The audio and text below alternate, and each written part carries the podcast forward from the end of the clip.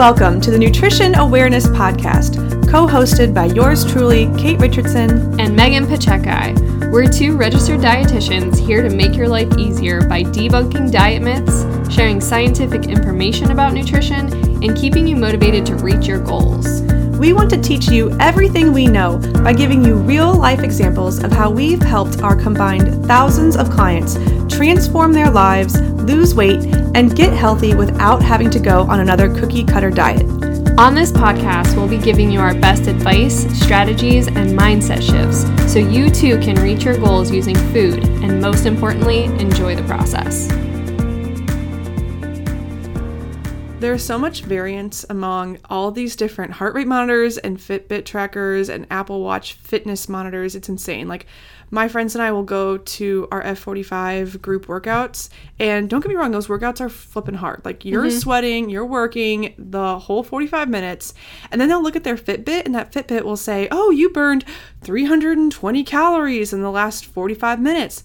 And then they'll look at the heart rate monitor that the gym supplies, and that gym will say, You burned 567 calories. And I'm like, There's no fucking way that you burned that many calories either way.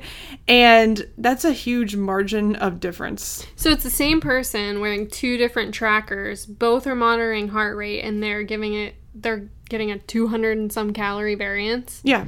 And it already seems like an overestimation to me. Mm-hmm. And so when we have clients come in and they do a lot of these workouts or they're really obsessed with what their tracker is telling them, what their cardio equipment's telling them, and they measure how or what they can eat based on their perceived calorie output mm-hmm. from exercise, it can get them into some trouble. Yeah, a lot of times I've seen people who are tracking using like a MyFitnessPal or something like that and when you're when you go into those trackers it'll ask you how active you are. Mm-hmm. it'll say are you sedentary? Are you active? Like five to six times per week whatever. And you fill that out and then it will give you like a perceived amount of calories that you're burning in a day. And then if you add your exercise on top of that into the tracker, it's almost like it's counting those calories twice. So people have this baseline of what they're burning in a day, plus they add on their workout where they were told that they burned 500 some calories, so they're adding that back in. And they come to me and they're like, I've been doing this for three months and I'm not seeing any results. And it's because they're adding those calories back in twice. Yeah, I just tell people to turn that function off. Yes. Like if you want to see the rate at which you're burning calories, if you want to assume that's accurate, maybe it's very motivating for you to burn 500 calories a day and that's what gets you moving and active. Fine, but you can't group that in with what you're eating on MyFitnessPal or any kind of tracker or if you're watching how much you're eating because you're probably overestimating how much you're burning and then overeating and either staying the same or possibly gaining weight that and you don't want to. underestimating the amount of calories yes. that you're eating because yeah. as I learned for, s- for some reason I had no idea that manufacturers are given a 20% leeway on the amount of calories that they put on their nutrition facts label. So dun, dun, dun. 20% it could be 20% higher in calories like which way do you think they're really going they're not going to put 20% more on the no. ice cream right they're no. always going to be putting 20% less to make them look good and then if your tracker is 25% or more off from the calories that you're burning that's a 50% difference in your day. Not to mention just the studies they've done on people and their accuracy with tracking. They've done studies that show people grossly underestimate how much they're eating when mm-hmm. they're tracking their calories. So not only are you potentially overeating because of how a food's labeled, it's labeled as less calories than it is, and then you're being a little bit I guess you could say laissez faire about your tracking. You're just kind of in inserting the first thing that you see on that app or not really being that mindful. And then putting in that you burn more calories from exercise than you really did, you can see how that would leave somebody really frustrated. Yeah, this honestly this conversation makes me want to just throw my hands up in the air because I just like calories. Ugh. Mm-hmm. Like this whole counting process just leaves me feeling so exhausted. I haven't done calorie counting with a client for a really long time. Really? Yeah. I've done some. I have some clients who really find that data tracking just makes them feel more at ease. Mm-hmm. There's some people who will do it for two to four weeks and then they're good. They have a good baseline of, oh, this is like how much I am actually eating. actually being in quotes based on what we've just talked about. And it helps them really see the um, I guess the impact certain things that they're eating actually make. They didn't realize how much they were eating, under eating, or overeating. Mm-hmm. But I don't have many people who use it as a long term tool, and I don't really promote that anyway. I think that's a lot of work to use and a bit of a crutch. Yeah. But I have some people who use it as a tool. Yeah. I think a lot of people, what I've seen at least like post pandemic, is that people don't want to be on their phones as much because everything is kind of turned more virtual. People are sick of looking at screens. So at the end of the day, they really don't want to cook something and then take 20 minutes to put it all in my fitness mm-hmm. pal to count the calories or the protein or the whatever it is. Anyways. And i think i always tell people like hey back in like the 60s and 70s we didn't know how many calories were in anything and we mm-hmm. were fine. So like you don't have to count every single thing in order to be a healthy person. We don't even need that tool. You just have to learn how to listen to your body I want to agree, and I agree for 75% of people. I think the argument of, oh, back in the 60s and 70s, we didn't have to worry about it is very true. And then I think about the environment in which we live in now, and it's totally different. I just Sure. think access to food is way more available, and people are f- faced with a lot more temptation. They don't actually realize that, oh, that random, you know, croissant that you grabbed this morning had this much of an impact on your overall intake. Maybe you didn't really feel full or satisfied, but there's 400, 500 calories that you could have spent on something that actually makes you feel full. So if you take calorie counting and calorie accounting into not just numbers, but oh, how does eating how does eating certain foods actually help you stay full and satisfied without overeating, then it can be really valuable. yeah I think the best case scenario is raising kids who don't have the issue of being, I guess, maybe neurotic around food. And I say that compassionately because I've been neurotic around food and I've just experienced that myself. But that's the best case scenario is to not put somebody in a position where they need to feel like that's even something they have to do.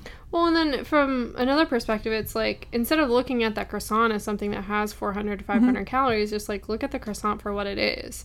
It's simple carbohydrate mm-hmm. that's not going to keep you full for a very long time, and it's not the optimal fuel for your body. So if you actually understand, like, I'm eating a croissant right now, I don't care if you know it has 400 or 500 mm-hmm. calories in it. I just care that you know that it's a not a great source of mm-hmm. fuel for you, and you're probably going to overeat calorie wise and fuel wise throughout the day because it didn't give you the right amount of fuel. Yeah. Oh, yeah. I mean, that's going to be the best case scenario if someone can think like that. And I think most people really align with that approach. I've had some clients who know how to eat really, really healthy and they genuinely eat really nutritious foods and they're pretty active and they live healthy lifestyles. They just overeat a bunch of the healthier foods and it mm-hmm. adds up. Mm-hmm. And in those situations, it's like, okay, maybe we need to really look at the portions of what you're eating. And some people prefer pictures and journaling about it or using more intuitive cues. Some people are really motivated by numbers. And if they see that they're eating, you know, 2,800 calories in a day, even if it's all really healthy food or food that makes them feel good, simple adjustments just by seeing numbers could be motivating. But that's just know thyself. Have you ever had clients that you have worked with that exercising less has actually helped them? Yeah, a lot of times. Okay. So many times. I think for multiple reasons. One of the biggest reasons that I see people who exercise like crazy who can't lose weight until they stop or slow down the exercising is because they were either revving up their appetite so much from using their body and then trying to undereat and then binge eating at night, or they were justifying eating a lot of food because they exercised. Mm-hmm. What about you? I think just uh, personally, I'm thinking about myself right now. Over the past couple weeks, I've felt like, is something wrong with me? Like, I'm not eating very much. Like, what's going on with me? And I think it's because I haven't been exercising as hard. Like, I'll be, do like a 20, 30 minute workout max, and I'm not like lifting super heavy or anything like that like I was the prior month. So, because daycare was shut down, I was home with Liam a lot, and it was just whatever I could mm-hmm. fit in and then I'm pumping a lot less, I'm producing less milk, and I'm like, oh, like I'm not a ravenous asshole, like I'm just constantly going to the refrigerator all the time because my body's literally not utilizing as Yeah. many calories as it was before. So I think about that in terms of like, if I'm more hungry, maybe sometimes I'm choosing something that's not the best choice because that hunger is happening more often. And mm-hmm. so I think that happens for other people as well. Like if you're hungry more often, you have more instances where you're going to make a poor decision versus like if I'm only getting hungry three times a day, like I'm only making three food decisions. That is such a good point because your appetite's not revved up, and you might be. I, I've had a similar experience when I was lifting heavy weights all the time. I was constantly hungry. I felt like I was eating like six times a day and still was like snacky sometimes.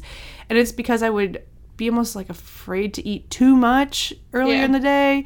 And I think that's a common pitfall people fall into. So I'd undereat and then I'd overeat a bunch of things later and just not feel very good because it was hard to get in sync with how hungry I was. And I mm-hmm. just didn't prefer eating large meals at one time. It was like a mental thing for me. There's also the mental thing that's like, I worked out today, so I get to have a mm-hmm. whatever, fill in the blank cookie, or I'll eat pasta instead of the salmon or whatever, because I feel like that's a reward for getting to go work out. Yeah, exactly. It's like, oh, I mean, how many times have you heard that with your friends or with people you know where they're like, oh, you know, like we deserve this dessert or we deserve an extra round of drinks because we worked out today. Mm-hmm. I hear that all the time in group fitness classes too, where they're mm-hmm. like, earn that donut or like earn that brunch on Sunday or whatever it might be.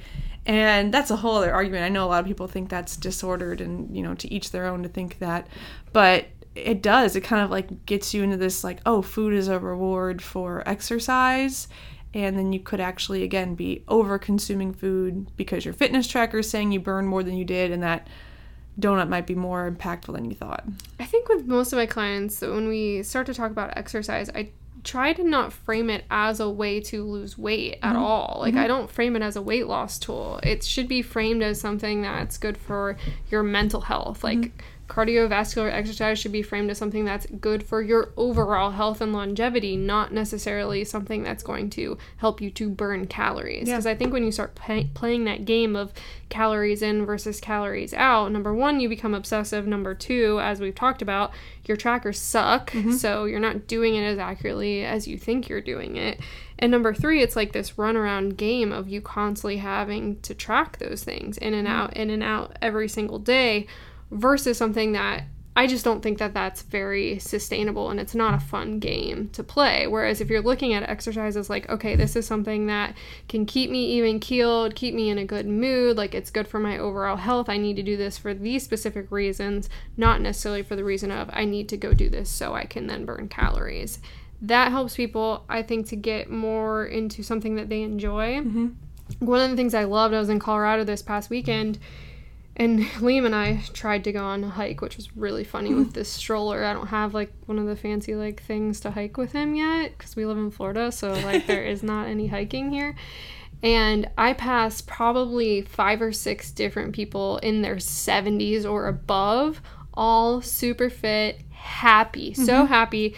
Had a conversation five to 10 minutes with every single person that I passed, and I'm like, this is so awesome. Like, they all live so close to this park, and they're all out hiking, and they're enjoying it, and they're in the good weather, and like, they're not in a sweaty, gross, nasty gym that's dark, mm-hmm. like, Yeah. forcing themselves to do bicep curls. Like they're out doing something that they enjoy. And I think if we can look at exercise more like that, like find something that gets you active that you actually enjoy, I think that's a better overall view for your future versus I just have to do like these specific things to burn calories.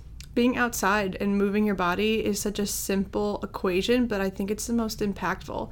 And not only from just like a mental health perspective, because you're right, it does give you those endorphins. You just feel really good about yourself. I mean, everything that you do throughout the day is just a little bit better when you moved your body earlier or you mm-hmm. know you're going to do that if that's consistent for you.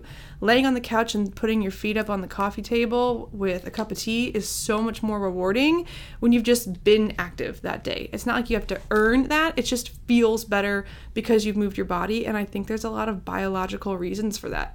Humans were just meant to move. The human body is designed for movement of all types. And sitting around and being sedentary doesn't feel good, but forcing yourself to do a bunch of things you hate and that maybe cause you to feel a little bit of anxiety or stress, or maybe it's really expensive to work out in certain situations for you, can be counterproductive. Like if you hate it, mm-hmm. why would you do it? There's so many different ways to move your body. You can keep it as simple as taking a long walk outside Yeah. If you're able to, depending on your climate. I think one of the things that's been really freeing for me was my Fitbit died. Yeah. And it wouldn't turn back on. And then I just didn't get another Yeah. one. I'll never get one of those things. I I mean, I just had it for so long Mm-hmm. that it was just second nature to me to look at it and count my steps. And I never really realized that I was discounting like oh, I went on this walk and I would feel good about going on the walk and then I'd look and I'd be like, oh, it was only 3,000 Yeah. steps. Mhm. And there was always like a but aspect of exercising in ways that weren't necessarily traditional ways that didn't count Mm-hmm. on my Fitbit. And now that I don't have that, it's just one less thing that I beat myself up about. Like, Yeah. I just don't even think about. I don't think like how far was that walk that I went on with Norman, or how far was that stroll, or how many steps did I get in. It was just like I'm just gonna go out and mm-hmm. walk until Liam starts crying and I have to go home. Mm-hmm. Like it's not. I'm not trying to track something. I think that's been really freeing for me the past. I think it probably died in like January or February. to bring that full circle, that probably helps. You know, if someone's listening to this and there's somebody who's who is always fighting that mindset of, "Ooh, I exercise so I can do this." I think that really brings into light how if you're not even thinking so much about the activity, you're kind of treating it as just a neutral thing you do that feels good. You walk mm-hmm. because it feels good. Your dog needs to go for a walk or it's a beautiful day. Then you're not even putting that in the same category of your food choices. They're mm-hmm. totally separate things. What and how you eat isn't directly dependent on how many steps you take.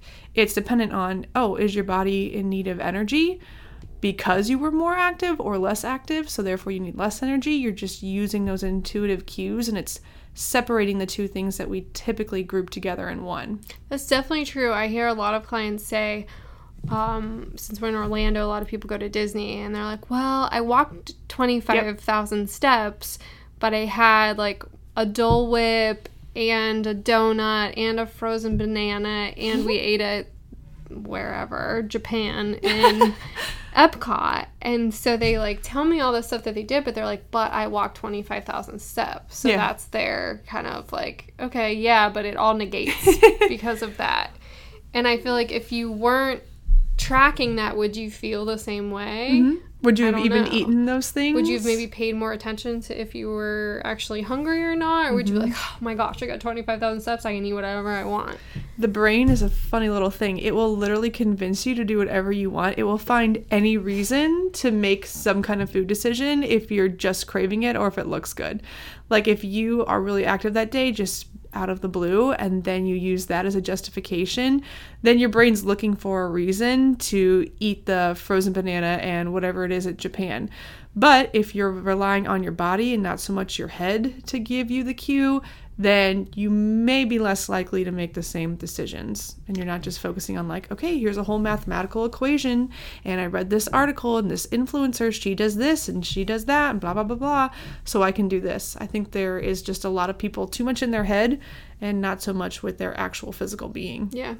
So while we've been talking a lot of shit about these trackers, I do still think they have a place, um, especially for someone who's maybe sedentary and not in a good exercise routine.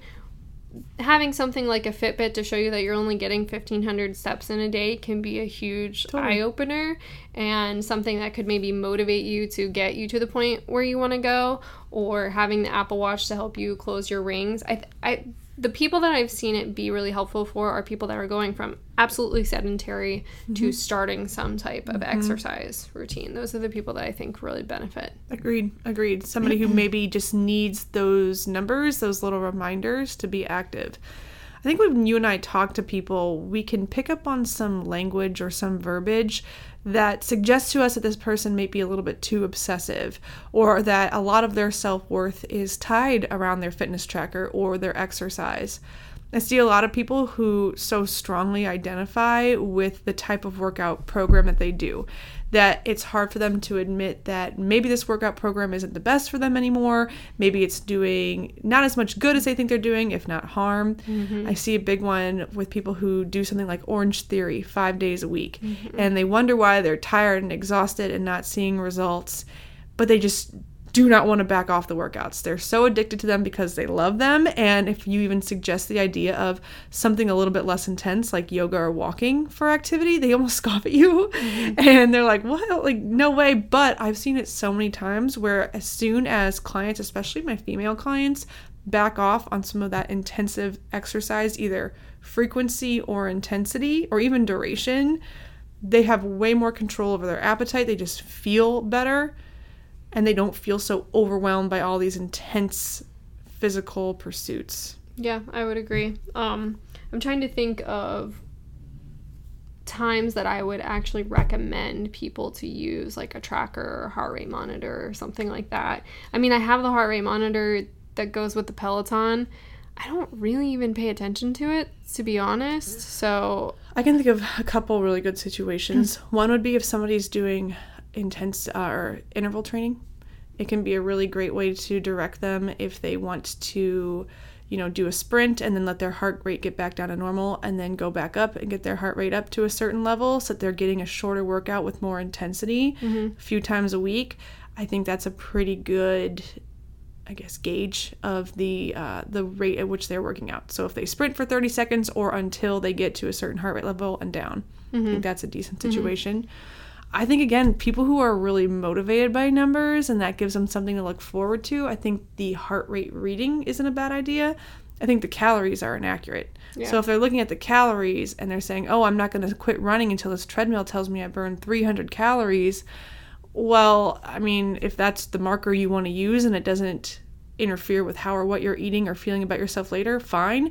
But I think using a heart rate monitor would be better. How long yeah, can you stay in, in a certain range? Or in that case, just saying like, I'm going to see how fast I can run a mile. Yeah. And then trying to beat your time every time, mm-hmm. I think would be a lot more motivating than I have to burn a certain amount of calories. But you know how many people I have that are that do that? Not like no, I little. know, and that and that's like and and that's the point where like we are the people that kind of train them to use their brains in a different way of instead of going towards a certain number of calories burnt or like a certain aesthetic goal like I want my stomach to look this way or I want my arms to look this way. Those are results, mm-hmm. secondary results from something that would be a primary goal like how fast can I run mm-hmm. a mile or how many push ups can I do? Because you can't just make a goal of like, I want biceps. Mm-hmm. Like, you have to make the goal of, I want to be able to do this much weight this many times. And once you can get to that, the secondary result from that is nicer biceps or a slimmer waist mm-hmm. or whatever it is, is that secondary aesthetic goal. So I think a calorie goal is kind of like along those same lines. Like, don't make a goal about calories, make a goal about what you want to achieve or how you want to perform, like a mm. performance based goal to help you get there versus that calories in, calories out again. Gotcha. I just had a thought about exercise and it totally poofed from. Oh, I was thinking about how we're both proponents of strength training for a lot of people, mm-hmm. and I get a lot of the same feedback from men and females alike about how they don't have the same perceived rate of exertion from strength training. And what I mean by that is they love doing the cardio because it gets their heart rate up. They get that calorie reading that they're looking for. They're getting that sweat or whatever it is. They just feel like they got a good workout from their run or from their boot camp or from whatever it is they're doing. Then, when they do a strength training workout and they walk away from the gym, they don't feel as if they worked out as hard and they don't feel like they burned as much fat. And I always like to put it like this I'm like, well, if you're not doing an intense strength training workout, like if you're not feeling like you're doing any kind of muscle fatigue, there's your first problem. Mm-hmm. But if you are lifting heavy enough weights and you're putting the emphasis on something called progressive overload, where you're continuously putting more load on the muscle, either by volume, by weight, by tempo of your weight. If you're not doing that, there's your first problem. But if you are, think of it like this when you're on a cardio machine, it's like you're clocking in for a, an hourly job. You put your time card in and you make money until you put your time time card out. So you're on the treadmill, you burn energy, you burn glucose until you hop off the treadmill, and then it's done. Then that's it, that's the workout. But when you're doing something like strength training, it's a lot more metabolic. So it's like putting an investment. You put a small investment into some kind of investment funds or whatever. And over time, that investment grows slowly and incrementally. and it gives you a bigger, better result, which is that body composition change. And you're burning more energy or calories long after that workout's over, long after you leave the gym. It just doesn't feel like such an intense workout, but the payoff is greater if you're consistent with it. Right. And if you can think about it like that, well, okay, then maybe you have to really reconsider how you're measuring what a good workout is and not focus on calories burned. Mm-hmm. Focusing on what's the big goal? Oh, you want to have a leaner body, you want to feel stronger, you want to look toned. Well, the treadmill's not going to do that for you the same way weight training would. Right, exactly. So it's and when people ask like what should I be doing, cardio or weight training? It's like there's not one answer Mm-hmm. to that. It's you're doing cardio for different reasons Right. and you're doing weight training and they're both important for different reasons. So it's figuring out like what are your secondary goals and then we go from there. Mm-hmm. Yeah, what are your secondary goals and work down? Mhm. What are your goals right now? I don't really have any specific goals when it comes to working out other than just do it. Yep. right now. Um so whether that means like just jump on the Peloton or do a 20 minute lift or it's just for me right now it's just being consistent. I would say my biggest goal is getting outside more with my workouts. Mhm. I just love to be outside. So the weather here in Florida is getting really cool.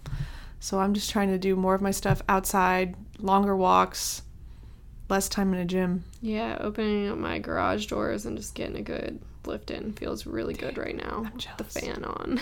That's the best. An open air garage gym to me is like the mecca of happiness for a workout. Come on over. Yeah. All right. Noted. so that's pretty much what I wanted to say. Uh, the biggest thing would be a lot of people are underestimating how much they're eating and overestimating what exercise is doing. Actually, you know, that, that kind of reminds me of one other thing is I think a helpful way to think about it is yeah, exercise is really, really important and people should be moving their body. Obviously, we don't want to encourage people to be sedentary, but if you have to pick something to focus more on and your biggest goals are improving blood markers or losing weight, changing your body composition, I do think nutrition is going to be the most impactful.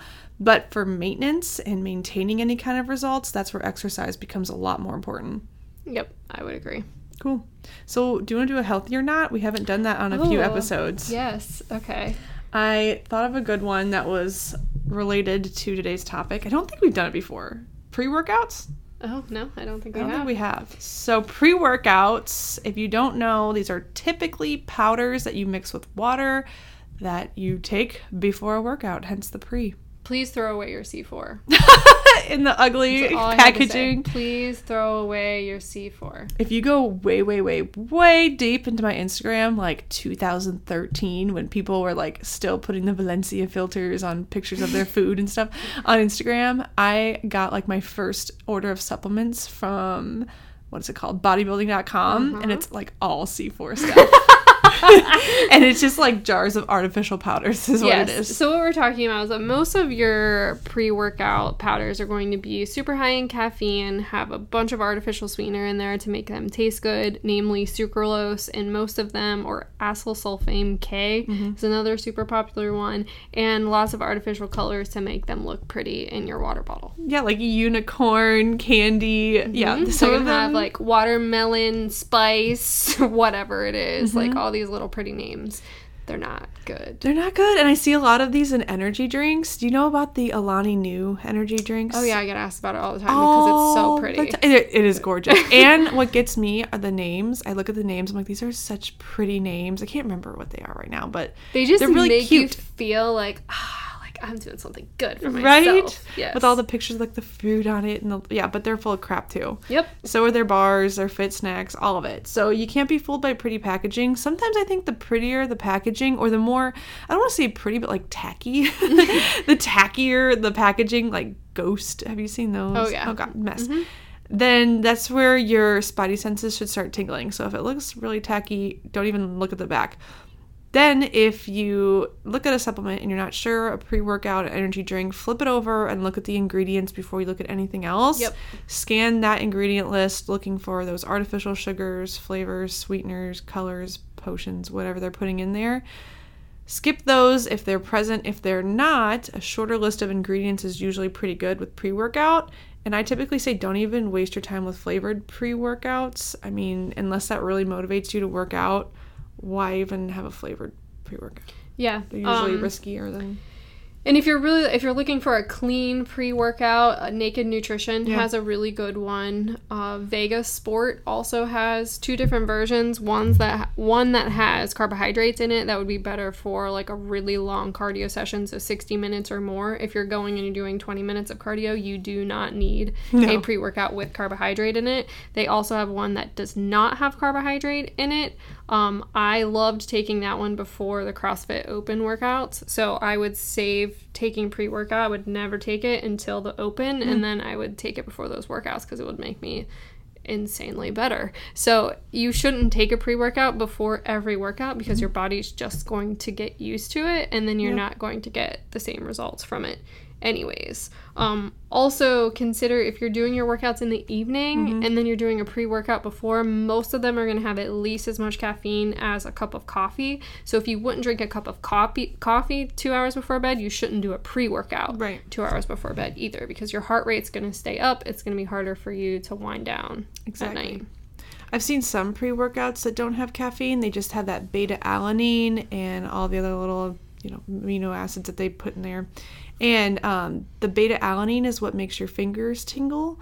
So if you take a lot of pre workout and your body's not used to it, you might have a really uncomfortable tingly feeling. Especially if you're taking that pre workout close to bed, that could really disrupt your sleep or just your mental comfort. That's why I don't mess with any pre workouts. That tingly feeling makes me feel like I'm on crack. I'm like, I don't need to be on crack cocaine Yeah, here at, yeah. at the gym. Um, I would also say if you're looking for a a great pre-workout option, Shroom Tech Sport is a it's it's not a powder, it's a capsule and it uses uh, quite a few different mushrooms and it doesn't give you that high, that like caffeine high of a pre-workout, but it actually helps with oxygenation. So when you're doing like a hard cardio workout, it gives you the ability to breathe better. Mm-hmm. And so I've done like little trials with clients and people at CrossFit and things like this that have taken it and they're like, oh yeah, like I hmm. can breathe a little bit better during the workout. That's cool. Also, There have been studies on that? Yeah, the small small scale studies. If you look it up, um, they've done their own. I mean, they're their own studies. Sure. So, but because no one else is going to pay Right, to do no a study gonna- on a supplement. Hey, I don't know. The whole mushroom world is blown up. Yeah. I thought you were going to say that you're not going to get the same effects as like magic mushrooms. This is also true. Totally, there are no just so you know, they're hallucinogenic effects in these mushrooms as you're doing your workout. Beet Elite. yep, Um, so anything that has like nitric oxide in it is good for pre-workout as well and you can find some of those that don't have caffeine in them which just it just kind of gives you a little extra edge kind of the same thing i was talking about with that oxygenation. You don't really feel that like like i want to go crazy but it's just like a little extra edge i would Mm-hmm. say Yeah, probably more at that metabolic level where you're not going to feel it as intensely, but you might be able to get an extra rep in or go a little bit faster. yeah i think where i'm at right now is like i'm just gonna go do a workout Yeah. i don't really mess with a whole lot of supplements these days I don't take any kind of pre workout supplement.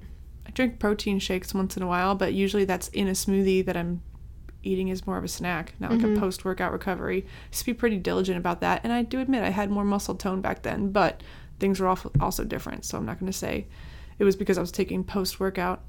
I would say the only pre workout supplement I ever do is coffee. I Yeah. do really like like this morning we did a run club and I woke up and we meet at 6:30 and I woke up at like six and I was like, I don't want to freaking run. And I was laying in my bed and going back to my brain, my brain was coming up with so many reasons why I didn't need to go. I was like, I'll just go by myself later, blah, blah, blah. And then I thought, okay, Kate, if you go make a cup of coffee, you just get up and go to this run club, you can have some coffee. I don't know if that's healthy or not, but yeah, I had half a cup of coffee and I felt so much better and it just got me out of bed and ready to go. Yeah, if you I would say save it for the times where you really need it. Mm-hmm. because if you do the same whether it's caffeine in the form of coffee or a pre-workout or shroom tech or whatever it is that you're taking if you do it every single time it's not going to feel any different for Mm-hmm. you. So you're not going to get the benefit out of it. Whereas if you went 2 weeks without caffeine and then you drank a coffee you'd have the fastest mile that you've ever had in your life. Probably, but I'm not gonna test that. You know what? If you listen to our episode about coffee, I'm a coffee holic. anyway, is it healthy or not? I'm not gonna say it's unhealthy, but I'm not gonna say it's healthy. I would say 99% of them are unhealthy. I'd say there's Yeah. probably a 1% out there that are actually giving you some type of health benefit. And you know what? The athletes I work with and the athletes that I read about and how they eat, most of them aren't taking pre-workout supplements. No, they're they're just eating agree. healthy and training a lot. Yep, I would agree. Cool. Thanks, guys. We'll see you on the next episode. We hope you enjoyed this episode of the Nutrition Awareness Podcast. And if you did find it helpful and want to share it with the whole world, screenshot this episode and tag us on Instagram in your stories at nutrition.awareness so we can connect with you.